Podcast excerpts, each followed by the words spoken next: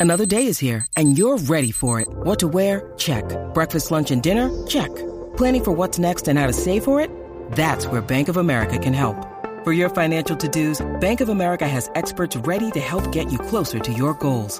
Get started at one of our local financial centers or 24-7 in our mobile banking app. Find a location near you at bankofamerica.com slash talk to us. What would you like the power to do? Mobile banking requires downloading the app and is only available for select devices. Message and data rates may apply. Bank of America and a member FDIC. When you need mealtime inspiration, it's worth shopping Kroger, where you'll find over 30,000 mouthwatering choices that excite your inner foodie. And no matter what tasty choice you make, you'll enjoy our everyday low prices, plus extra ways to save, like digital coupons worth over $600 each week. You can also save up to $1 off per gallon at the pump with fuel points. More savings and more inspiring flavors make shopping Kroger worth it every time. Kroger, fresh for everyone. Fuel restrictions apply. With threats to our nation waiting around every corner, adaptability is more important than ever. When conditions change without notice, quick strategic thinking is crucial. And with obstacles consistently impending, determination is essential in overcoming them. It's this willingness, decisiveness, and resilience that sets Marines apart. With our fighting spirit, we don't just fight battles, we win them. Marines are the constant our nation counts on to fight the unknown. And through adaptable problem solving, we do just that. Learn more at marines.com.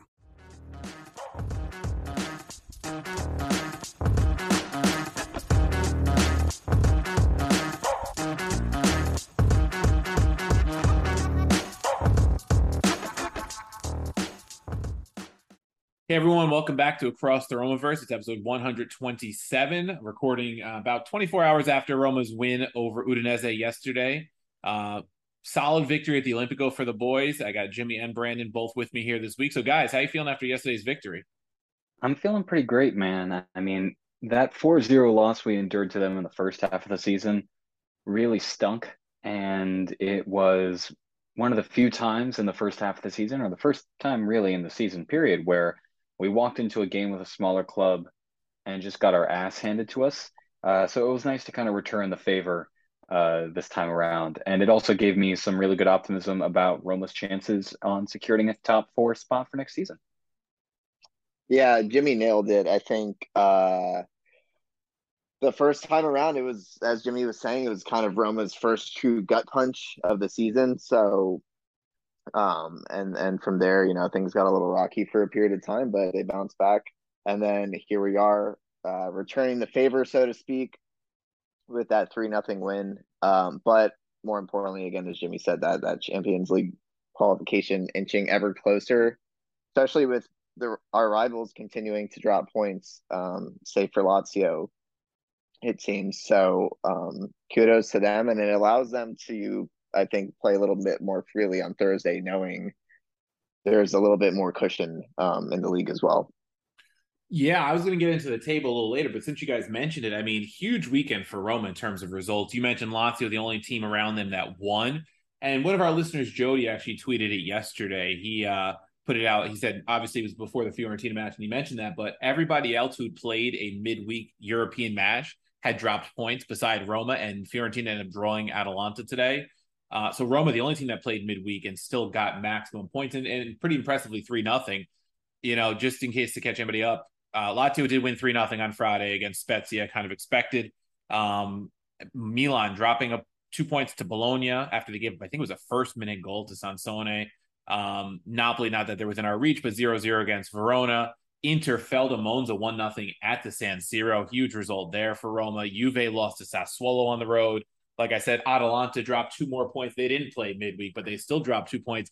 So just to update the standings now, and that optimism for top four really starts to kick in a little bit when you think about Roma really controls their own destiny now because Napoli running away at 75 points, Lazio 61, Roma 56, Milan 53, Inter on 51, and Atalanta on 49. So Roma has a five point cushion against an Inter team, which they play in, and I think match week 34.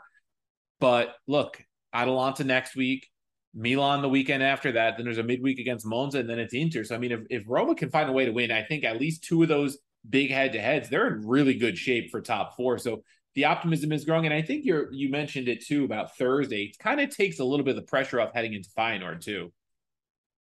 Yeah, it definitely does. Um, I still want them to win against Feyenoord, and I think that at home it'll be pretty not easy, but I think it'll be easier to overcome that 1-0 deficit, uh, especially if certain players are able to come back.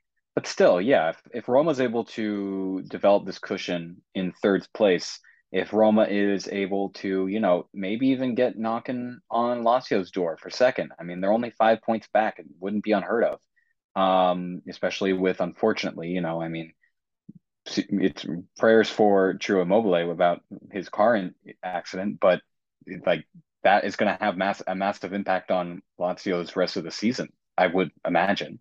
So I would say there are pretty good chances for Roma to, at, at the very least, cement its spot at third in the table. And I'm still pretty optimistic about Roma going forward in the Europa League.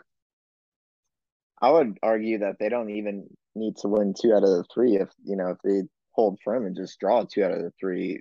That's true too. Um, yeah, especially if, especially if those two draws are against Milan and Inter because mm-hmm. Atalanta's kind of fading away there.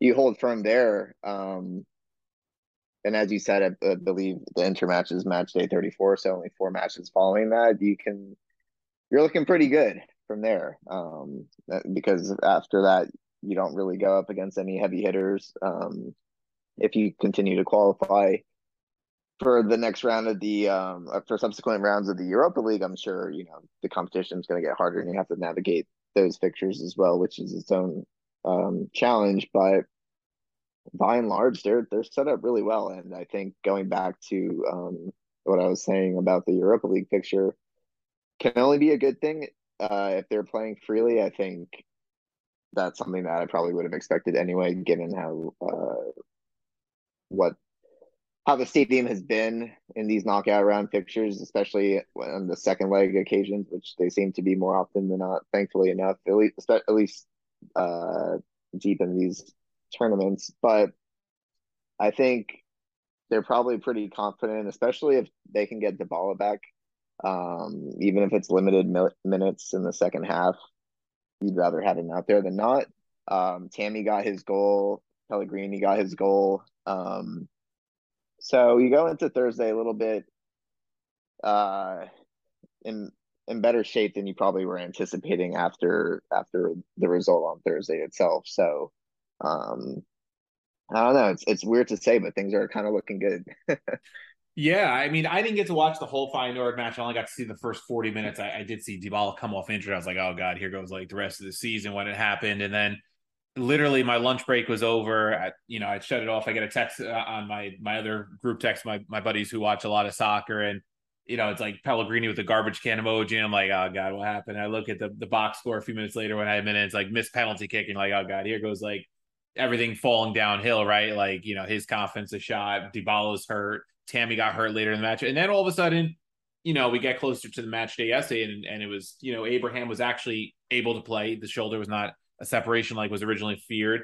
Dybala, not any kind of strain. It was just uh, called muscle fatigue, I, I think is what they they called it in Corriere. So and he's Mourinho said at the end of the match he's optimistic that he'll be available for Thursday. So if he comes back, you now you have and you said it, the confidence. I think that's the huge thing. I tweeted it after the match yesterday. I think for Pellegrini and Tammy, those goals were so big, bigger than for anybody else in the team to get them, except maybe Belotti, because they're two guys who had outstanding seasons last year, were crucial in, in lifting the conference league, and then they've they've really struggled this year. And you're like, oh, like when are the goals going to come? And they both came in the same match, and I think that could be really big going into this this really like gauntlet of a stretch run that's going to make or break Roma's top four hopes, make or break Europa League and I think confidence is, is huge.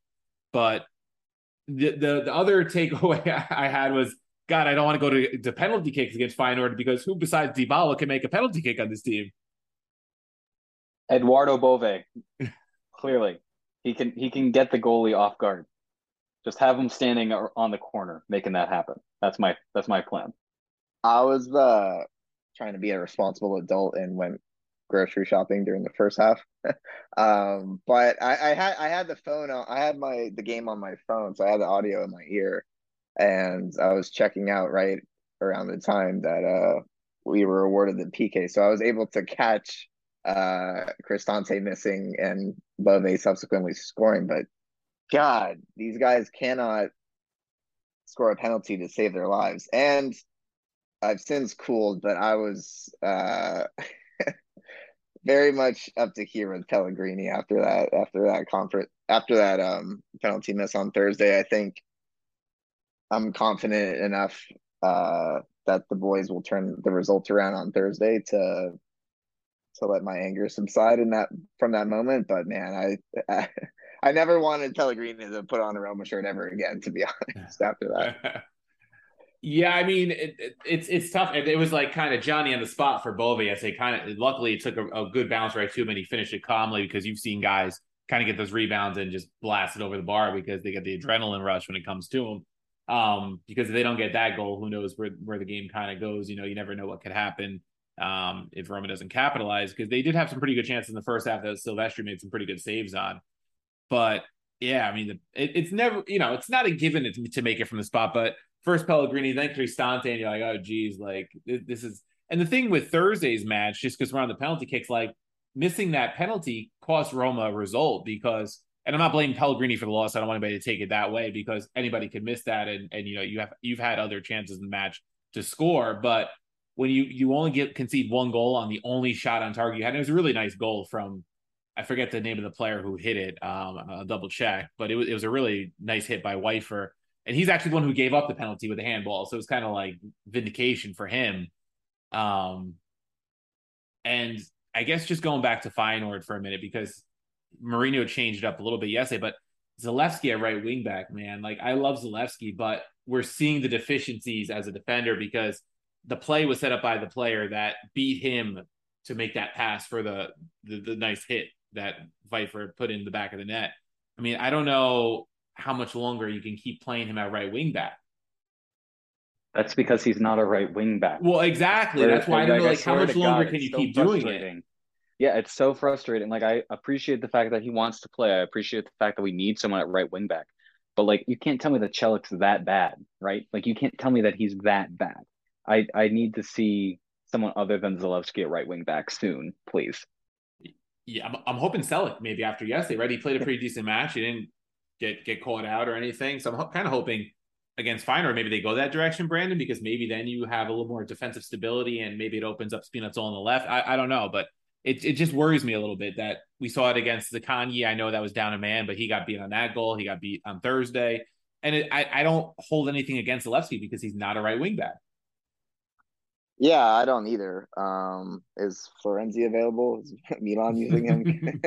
um, but I, I do agree that Mourinho should take a look at Celik for the second leg. Uh, you know, you're you're going to be pushing for the goal, but that will make you vulnerable at the back, and so maybe it's kind of just a no brainer in his eyes, where you go with the more defensive minded Celik than Zalewski. But given this team struggles in front of goal, you could also argue that you you need Zalewski's offensive uh, potential in there, but if it were me, I would go. I would go Celik for sure. I think he's shown enough defensively. I thought he would start the last leg, to be honest, um, which we had discussed. But yeah, we'll we'll see how it goes. I think he's also Zalewski might also be suffering from you know uh, you know, lapse in confidence, so to speak, because even um it's been it you know it's it's been a extended run of poor form or at least seemingly because we've we've been talking about it for a few weeks now so uh it's a big call to make but i think ultimately Celik will get the nod. I mean my pet theory there is that he's also tired. Like i feel like we discount that a lot when we're talking about players who are playing match in match out and the two guys coincidentally who have been on poor form recently who are playing match in, match out are Lorenzo Pellegrini and Nikola Zalewski. So it's not exactly shocking to me that if you run a player into the ground that they might not play as as well. Um, I'm not expecting that to last very much longer for either of them. I, I think that, you know, at, at their the, you know, you get back to the uh, middle ground of poor form and great form. Usually things even out. But uh, this is part of the problem with not having very much depth as a side that you can run good players into the ground to the point where they just can't put it in great form anymore. Yeah, and and I was actually very pleased when I saw the lineup yesterday, and, it was Spinazzola and Zalewski getting rested because I feel like, especially at that wing back position, you do a, a, hell of a lot of running up and down the flanks there, and like you said, those guys are going to get run down. We we know Spinazzola's uh, injury history too, so I think it was it was definitely a relief to kind of see them both rested. I, I think Zalewski could be in part that too. Um, I'm with Brandon. I thought Celik might start on Thursday just because I figured we'd play a more defensive game and counterattack, which Roma did. I thought they did did a pretty good job of it. When you look at the overall numbers, obviously they conceded possession, which they they tend to do, but Roma had 17 shots and three on target. I mean, they they didn't give up a whole lot. They gave up two shots on target, so they gave one after the goal. I think it was it was only two on target. I'm curious as to how they approach this match on Thursday. Like, obviously, Roma errs on the side of caution with Mourinho, right? You're not going to want to give up anything too early, but at what point, if it's still zero zero or if they give up a goal, like when do the kind of the, the, the training wheels come off and when does Mourinho kind of let the offense go? Does he let him go from from the opening jump, especially if Dybala, Dybala is available? Or does he play a little more conservatively? I'm curious where he goes in midfield too, because Gini Wijnaldum, I know he came off hopefully with cramps yesterday because I didn't hear anything injury related today. And he's been in good form too. So like you got to kind of let these guys cook a little bit, hopefully on offense.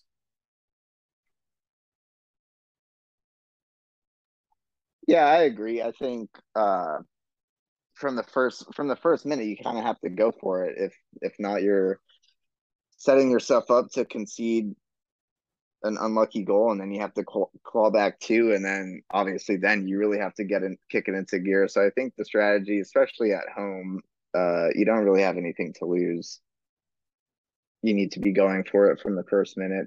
And I think these players think, you know, are, are pretty confident enough that they believe that they're better than Feyenoord by by a good margin.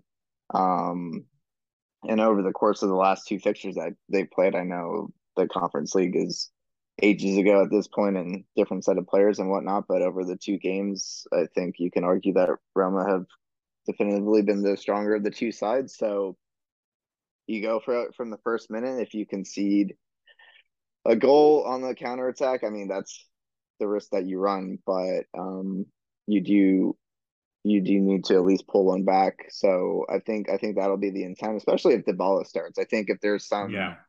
uh, issue in terms of his health, maybe you'll see that the reverse up until he he comes on. But um, if he if everybody's good to go, you got to go for it.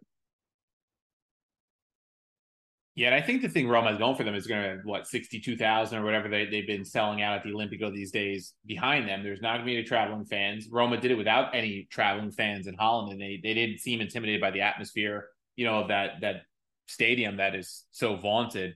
And um, apparently, the Feyenoord fans are going to be in Rome anyway. I guess the Napoli fan ultras invited them, so this might get a little messy. Watch out for that. uh, Gotta love it. Gotta love what other ultra groups. It's such like a European thing. I, I mean, for us Americans, it's it's it's kind of like, I, I've read books about it. It's just so crazy the way like these fan groups interact, and I, I guess it's because it's such like that city state mentality in Italy from from back in the you know Middle Ages and Renaissance that they still have these like rivalries. Like, you know, the Yankees and Red Sox hate each other. Nobody's like saying, oh, you know, the the Red Sox aren't in the World Series, and the Yankees are, so we're gonna invite invite these like LA Dodgers ultras to come fight Yankee. You know, it's like it's craziness, but you know, hopefully cooler heads prevail and the, and uh, the authorities have control over it, not to take away from the, the match. But you know, I think the Olimpico can be a big advantage for for Roma in this one, especially if they can get early goal. I mean, you think back to that Barcelona fixture, right? Like that is you know the the epitome. Once they got that first goal, the crowd was in it, and and things got really bad for Barcelona. Hopefully, the same thing could happen here. And I agree with Brandon. I think Roma knows they can go to toe to toe, and are probably the better side here, even in spite of losing the first leg. Yeah, and the ultimate X factor, in Mourinho. I'm sure the game plan has been cooking for some time on how to tackle the second leg. Mm-hmm. Um, and as we've seen all throughout the journey in the Conference League last year and so far in the Europa League. Um, he's able to come through for this team, put them in a position to succeed, and they come through. They feel like superheroes at the Olimpico. It seems, um, which is which is wonderful for a fan to view. But um, Yeah, I, I I think it might be similar to you know, I was going to give a prediction, but I don't know if I want to go that far. yeah, it's kind of been that though. You you mentioned though second leg, right? And at least home cooking for the most part in these two-legged affairs. I'll go back to last season conference league, right? They won the first leg at home, one nothing, and then drew at Vitesse to to advance on on the uh, combined goals, right? The aggregate. They lost at Bodo first leg. Second leg went out and won four nothing after losing by one goal. So they kept it close and they kept it manageable. And they, they won four nothing.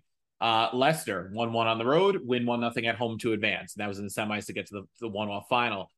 And then this year it's been it's been the same blueprint, really. It's uh, going back to the the Salzburg affair. You know, they lose one nothing in Salzburg, they come home and win two nothing, and then Sociedad was the reverse because they had the home leg first and they won two nothing, and then went to Sociedad and got that zero zero draw and advanced. And I think it was kind of the same blueprint that Mourinho was looking for here. Keep it tight, kind of hope to get away with at least a point point quote unquote like a, a draw, and they didn't because of the, the missed penalty and a couple missed opportunities, but one nothing. And I think Roma has to feel good about their chances of, of getting two goals at home. That's well, that's the result I was going to compare it to the Salzburg one where they did get the two goals at home. Before I stop myself, I think I think they're capable of doing something similar. I would argue Feyenoord's probably a tougher uh, proposition than Salzburg was, but at the same time, um, I think we're probably in a little better shape now than we were back then, just in terms of how players are performing and whatnot. And where this team has in terms of their development. So, given all that, I think a two result is something that's certainly on the table. Um, and you know, I think I would feel very comfortable if they get an early goal. I, I I'll if that first goal doesn't come until the fiftieth, fiftieth, sixtieth minute, I will still be I'll be stressed, but I won't be freaking out. But I think if they get the early goal, it might be smooth sailing for this team in terms of what they can do. Um, you know, at home with with the crowd behind them as they will be. Yeah, I agree. I think an early goal will do wonders. I'm curious to see how he how he chooses to line up. I mean, I, I think obviously we see the the three four two one. That's kind of been the the the mo this season, and I think it'll be Mancini, Smalling, and and Ibanez. I have to say, I, I want to tip my cap to Llorente. I think he's had a couple really good games for Roma, and you know he becomes an intriguing option if he could keep doing this the rest of the season as a, as a fourth center back for next season if he comes at the right price. But um, I think the the big thing, obviously, Dybala is the question mark. Depending on what if he, his availability, it changes things for Roma. But you know, does he go Celik Spinazzola on the wings and and play that right wing a little more defensively, and then you know play? Does he I think if Dybala's out, I I almost think he's playing Pellegrini and Wijnaldum in front of Cristante and Matic with with Tammy's the lone striker. And if Dybala is available, I think you drop one of those midfielders. Yeah, I would agree with that. I think that overall, um, Wijnaldum has shown himself to be capable in a more attacking role throughout his career, and he seems like Mourinho's choice as kind of a Dybala replacement, so to speak, when Dybala is unavailable. So that that type of lineup makes a lot of sense to me. If Dybala is available, Brandon, who do you think he sits? Because when Haldum came, he was like halftime replacement midweek when uh, things started to go awry, and he played well yesterday. If he's fit, do you think he starts over Cristante or Matic? Uh, no, I don't. I don't think if everybody's healthy, he would get in over those two. I think, uh, when we have seen Wijnaldum starting, he's usually playing in that more advanced role. And uh, Cristante, the Cristante Matic pairing, it just seems to be Mourinho's most trusted, you know, uh, formation with uh, in the middle of the park. So I don't envision Wijnaldum getting in ahead of either of those two. I think you could argue that maybe one of Dybala or Pellegrini, but Pellegrini is not going to get dropped. Um, and Dybala, if he's healthy, obviously you're not dropping him. So I think Wijnaldum would remain on the bench in that scenario. But uh, as a first choice sub, you can certainly do worse. Um, but also keep in mind, Cristante with that head injury, I saw something that he, you know, went against what the doctors were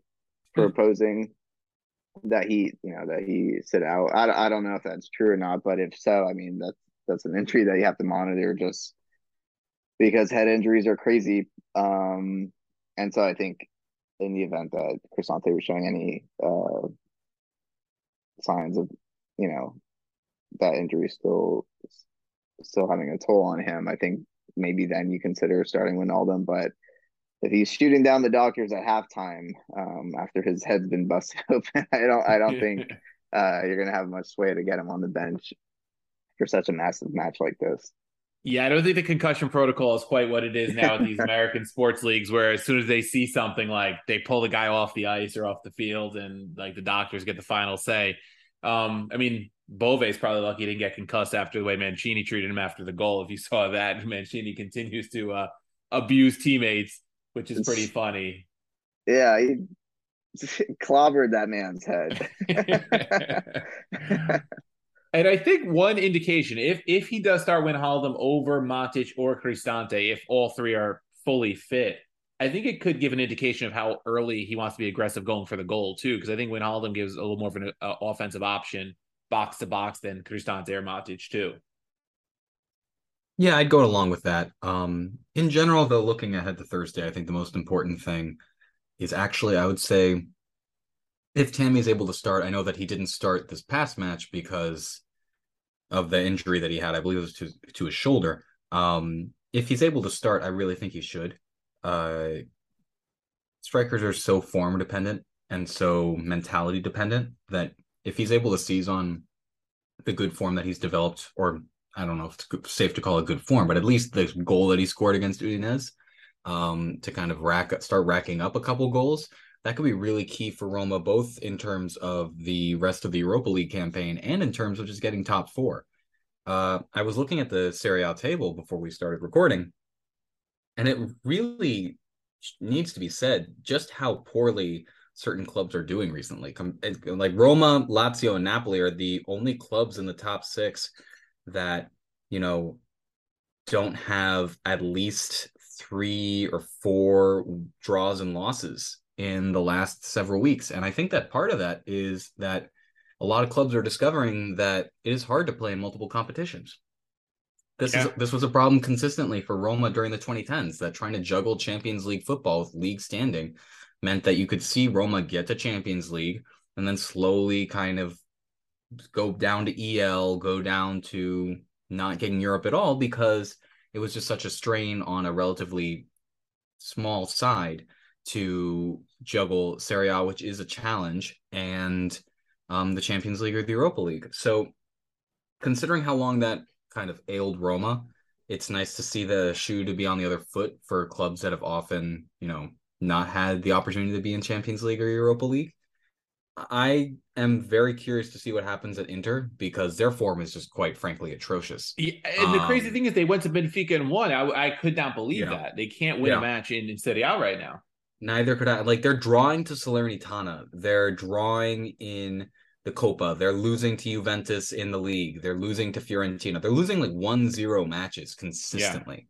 Yeah. And that to me, like if I was seeing them lose like 3-2 or something like that, I'd be like, okay, you know, like there's something to build on there. But when you're losing 1-0 to Monza, it raises a lot of questions about your ability to, to succeed. And look, I I will say that it doesn't make me sad to uh, see Inter and Milan kind of flailing around right now.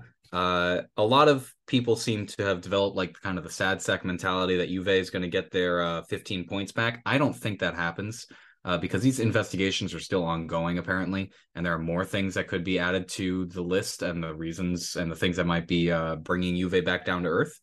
Still, it would be very good for Roma to cement a spot in third place simply because add 15 points to where Juve yep. is right now in the table, and at least Roma's still in the Champions League slots. You know, uh, I think that should really be the goal for Roma going forward. That you can't control what happens with those point deductions. So at least be in third. So worst case scenario, you're only bumped down to fourth. Yeah, I think you make a great point too with Inter and Milan. And you know, in the Champions League, let them beat Benfica this coming week. Let them advance. And and you know what? At this point, let Milan advance past Napoli because the two more matches for those teams their their their depth is seriously being tested on the weekend when they put so many resources into uh, the midweek Champions League matches, uh, a little more so than even in Roma or we've seen with Juve.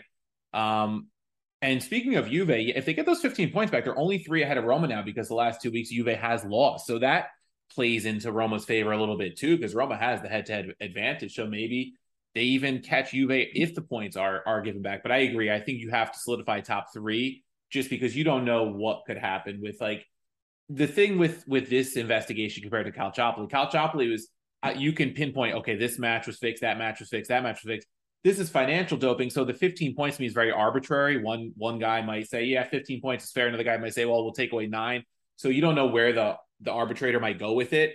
Um, so I agree. You can't and you can't rely on on them not getting those 15 points back, even if it is unlikely, because on the pitch they still have been the third best team in Italy in, in terms of points. So you have to, you know, kind of treat it that way in, until otherwise stated. I think too, and I, I think that's a good point. I will just add with regards to the Milan sides being in the Champions League. Um, after being a year and two respectively removed from winning the title. Uh, I I too probably would go for for the Champions League if possible. I know it's a little different for Inter though because they're on the outside looking in of next year's Champions League. So maybe.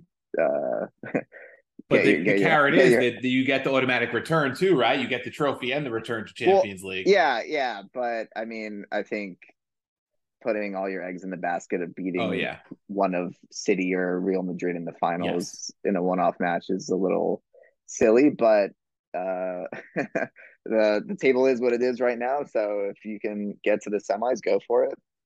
But it, either way, it works in Roma's favor. Um, so happily happy to see them both continue on. Although I probably would like to see Napoli continue over Milan just because of the story involved. Um, but for Roma's purposes, Milan definitely should.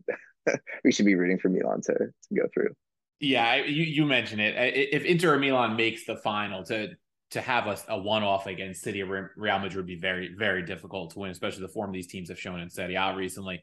It, it was funny because on my other pod, I, we were talking about Inter possibly winning the Champions League without even finishing in a Champions League spot, and one of my co-hosts pointed out that West Ham could win the Conference League and still get relegated from the Premier League at this rate. So it's funny how these things work out and kind of how sometimes that European competition can take away from the league results. So, you know, we'll hope for the best on Thursday, and we always have to have an eye in the future because Jim, you you picked up on it today. There's a couple uh, big transfer stories that popped up in the last week for potential free agent signings with Roma. Yeah, I think that a lot of stuff hinges on Roma being able to get Champions League, of course. So none of these deals are supposedly completed. But um, Houssem Aouar and Evan Ndicka are both reportedly basically Roma players, and they'd be great free agent signings. Roma needs to work well in the free agent market. We saw how well it worked with Paulo Dybala. We know that if Roma's able to find success in the free agent market, we can boost the squad without necessarily having to sell as much. The interesting wrinkle that I saw was that a lot of those rumors also state that Ndicka would be brought in as a replacement for Roger Ibanez, who would then be sold for a lot of money. I don't know how much weight to put in that, but it seems like an interesting wrinkle. And I, based off of some of his more boneheaded mistakes he's made this season, out of the three starting center backs that we've got, I wouldn't mind. I, he'd be the one I'd be least upset about losing for big money. Yeah, I, I have to say, if they're going to move one of the three, I think he's the one that gets moved. He probably has the most transfer value, and he has been the one that's made the most errors, so to speak, that lead to mistakes. And Ndicka, I didn't even realize. I just looked. He's he's only 23 years old, so he's a guy that's got experience playing in the Bundesliga with Eintracht, uh, and I believe some experience with Auxerre in in Ligue 1. And he won the Europa League with Eintracht last year. So he's, you know, if if these players are wanting to come to Roma and freeze, obviously it has a lot to do with the Champions League qualification. I think it has a lot to do with Mourinho too, right? If they know he's going to, if they're targeting these specific type players, you have to think they kind of fit what what Mourinho is telling Pinto, and that he'll he'll be back next year managing Roma, in my opinion. Yeah, I was gonna say Mourinho to me is definitely the key to some of these players wanting to come here, just because Champions League is by no means a guarantee as of yet, even though it's looking ever more likely. Um, but I do think it bodes well for uh Mourinho sticking around. I would also say that that probably has something to do with the fact that Champions League qualification is looking more and more likely. Mhm. Um, so you can start planning for the future with Mourinho at the helm. But yeah, uh, hopefully this is just the first of of several um, quality additions if if these moves come to pass. Yeah, I, I know who else has been linked. Was it Jota was the other one or Firmino? Who's the free agent over there? I think it's for Firmino, For right? Firmino, Firmino, yeah. I'm not Which as excited really- about that one, but yeah. I really do not want that. yeah. But uh, I think just the fact that we're linked with these players, just like Dybala became a reality, I think has a lot to do with Mourinho and the, and the change in culture he's bringing, and the freaking being aggressive too. And we see a lot more players going to free agent deals these days than we saw in the past. And if they can bring in a center back on a free and and uh, kind of an attacking mid on a free to add depth to the midfield, and Ibanez is sold, then that Ibanez money could go toward Frattesi. It can go toward you know uh, a, a Tammy replacement if Tammy does get bought by a Premier League club, or bringing in another right back if he wants if Mourinho wants to shift more to a back four. So it presents a lot of opportunities, even if you want to renew Wijnaldum and, and bring in Frattesi and, and really strengthen the midfield and make that a, a priority. I think it allows so much flexibility in the mercato if you can bring in two solid uh, starting caliber type players on freeze. Yeah, I think that'd be really special if like this is how Roma's gonna have to build its side, quite frankly. Like Roma is not PSG, Roma is not Man City. Roma's gonna have to be really smart in the transfer market. And making a transfer like this, making a transfer like Aouar or Ndicka for free, uh, will make it a lot easier for Roma to spend big when they want to spend big, whether that's for a new young goalkeeper or for a complementary fullback or something like that. Yeah, and then just one last thing, tidbit of news to to leave everyone with as we, as we start to wrap, uh, and we'll look ahead to Thursday with the rest of the coverage on the site. Is that uh, Roma parted ways with Pietro Berardi? I believe he was like uh, in a CEO type role at the club, and it has a lot to do, I believe, with the investigations going on. Um, so it's something to keep an eye on. Roma cutting ties with him. I guess maybe he's taking the fall a little bit for what's going on with the investigation. It looks like. Yep, and you know what that means, everybody, that there's a open CEO position with Roma. So dust off your CVs and your resumes if you're uh, interested. I, I heard Brent is contemplating the role. I mean, Oh, considering oh. considering that I, I think he's more likely to uh, be CEO of Roma than uh, get on the podcast anytime in the next month. So, you know, stranger things have happened. You know, we couldn't get him on after the Conference League victory. I don't know if a Europa League victory is enough. I don't know if a return to Champions League is enough. I don't know what it is. I I don't know. We're, we're going to get him on, though, for everybody soon. We, we will get him on. All right, guys. Anything you want to leave the listeners with? Keep the faith. Uh,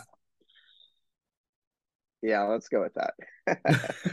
Yeah, I, I'm. Look, we're down to Feyenoord. We're not out. I'm feeling pretty good after yesterday, and hopefully Roma, like we said, can carry that confidence and get a couple goals and and make Brandon's prediction uh, a happen. I'm not going to make prediction myself because I tend to be a mush and I don't want to jinx Roma. But uh, hey, keep up with the the site. We'll have all the coverage on Thursday and then Atalanta next Monday. No weekend match, which kind of stinks because it happens during the work week. But big matches coming up. Stick with us, and we'll be back next week to talk to you guys.